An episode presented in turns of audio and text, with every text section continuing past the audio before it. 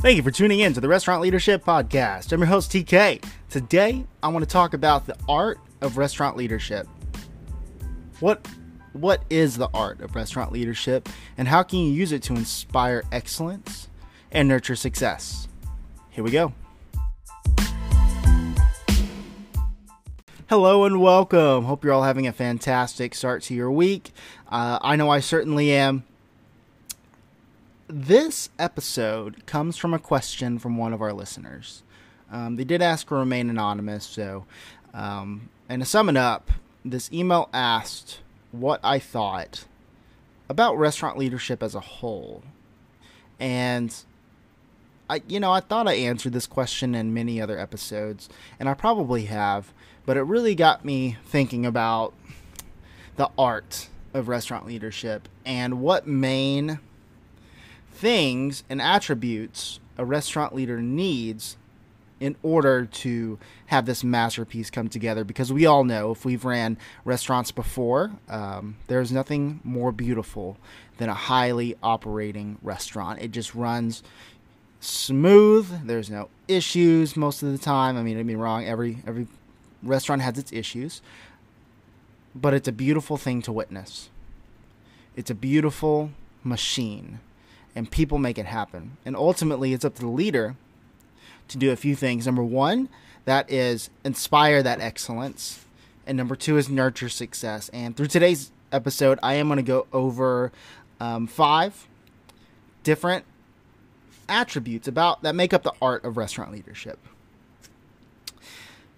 And in this fast-paced and competitive world of this industry, effective leadership plays a pivotal role in determining the success and the longevity of an establishment. And I think COVID really uh, tested our limits there, and unfortunately, many of our brethren uh, had to close down their doors. I mean, we're talking about people who have been in business for 40, 50, 60 years, uh, had to close down um, forever.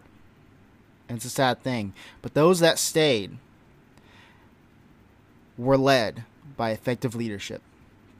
And now, restaurant leadership, it does encompass these unique set of skills and qualities that really go beyond management. And we've talked about this many times as well.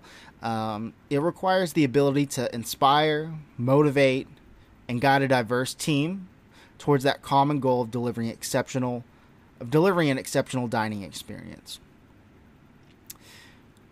The very first thing I want to talk about that is one of the most important parts of restaurant leadership is visionary leadership.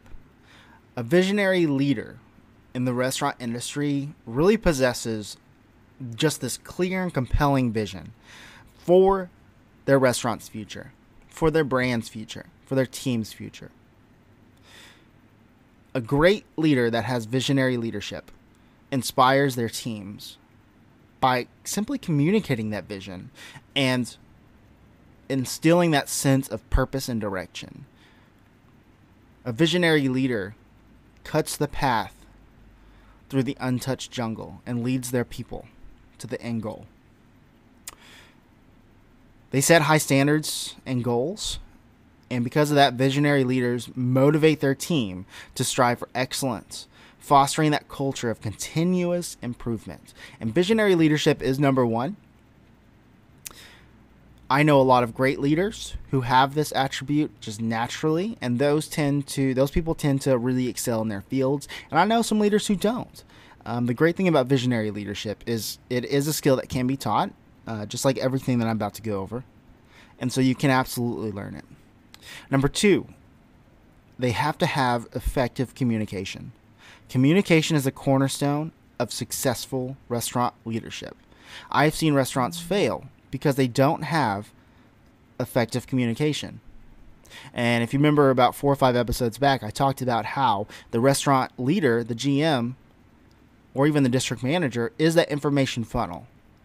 And you decide when to turn the spigot on and when to turn the spigot off. And unfortunately, most people leave it off for so long, it gets rusted. And it's really hard to open up that funnel of information again because you've lost the trust of your team. But effective communicators, they do tell their team not only about the things coming from above, but also uh, listening to their team and understanding that the, the true needs and concerns uh, that their team has. And effective communication also looks like fostering open and transparent communication channels. Leaders that do create that environment where ideas are shared, problems are addressed, and feedback is valued tend to go a hell of a lot further than their colleagues that don't. I always have an open phone policy. I had that policy since I was a GM. I did it with my hourly team members there, and now I have it with higher level leaders. And I tell every single one as soon as they're hired on or as soon as I meet them, my phone is open to you. I am your support and I'm here if you need it. Now, most of them they they don't really abuse it and they don't tend to use it as often as I wish they would, but they are very self-sufficient, so I'm very thankful for that. And we do have some people who do use it, which is great. It's fine. That's what I'm here to do. At the end of the day, um, effective communication is really that cornerstone of success. Number three, empowering and developing employees. Developing employees uh, is something that I really is part of my core values and something I advocate for greatly. Uh, just because somebody is an hourly team member of yours doesn't mean they don't uh, deserve the opportunity to improve themselves professionally and personally. Uh, great restaurant leaders, they really do understand that importance. They delegate the responsibilities. Uh, they delegate responsibilities, allowing team members to take ownership of their roles and contribute to the overall success of the establishment. By delegating those, you, you know, delegation is a very difficult thing to talk about because most people just they don't want to let go and they don't want to deal with the things that come with that, right? Because mistakes will happen. Just as it was the first time that you've ever done inventory or the schedules. I mean, I remember the first time I've done a schedule and it took me about four hours because I kept having to revise and crew members kept texting and calling saying, Hey, I was supposed to have this day off. That was that was before we had HotSchedules and all that fun stuff. Um, but I do remember that. And you know, I had a few talks with my higher up and we corrected it and we moved on. And that's something that I really take a lot from really my first mentor. Um, was she she understood that mistakes will happen, just make them and we're going to move past it. And I've carried that vision on uh, to where I'm at now. Uh, number four, leading by example. Remember, you are the book. As the restaurant manager or even the owner, or the district leader, when you walk in, you are the standard. You set the standard. You have to lead by example. Embody those values and principles that you expect from your team. If you expect your team to pick up trash out in your parking lot to make your restaurant look beautiful, you better do it as well. Do it on your way walking in. Pick up a straw wrapper. I guarantee there's a straw wrapper in most of your restaurant parking lots right now.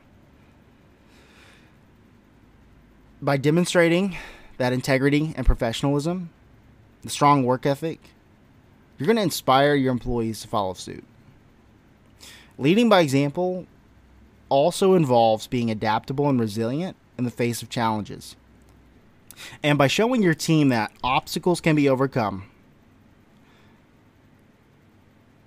you will ultimately create a higher aptitude employee because they're not going to be afraid to make those mistakes in the future in the name of betterment. Number five, build a positive organizational culture. A positive organizational culture is crucial for a th- thriving restaurant. Leaders create this culture by a lot of things, and I have like two or three episodes on about creating positive culture. But really, you create that positive culture by showing that teamwork, respect, and collaboration are valued. By recognizing and rewarding exceptional performance, you further reinforce that behavior. And that's going to ultimately lead to that positive culture. When people start getting recognized, when people start understanding that they are important and relevant, you're going to start creating that sense of pride and loyalty towards the establishment, towards the brand, and to you as a leader because you have your own leadership brand. Don't forget that. And ultimately, when you when you combine all five of these things together vision, effective communication, empowerment, leading by example, and building a positive organizational cult- culture, you are on your way to really creating a work of art the art of restaurant leadership. That's all the time we've got for today, folks. I hope you uh, enjoyed today's episode. If you or you know somebody who would like to be on this podcast, I am doing open interviews. Um, I've got a few interviews lined up for the rest of the week as well as next week, and maybe we'll release some in the coming weeks. Um, if you have a topic or a question you'd like to ask, you can reach me at Thailur K at gmail.com. That's T H A I L U R K at gmail.com. And lastly, don't forget to treat humans like humans. Treat people better. And by doing so, you're going to create a very high operating team and a great leadership opportunity for you and for the people around you. TK out.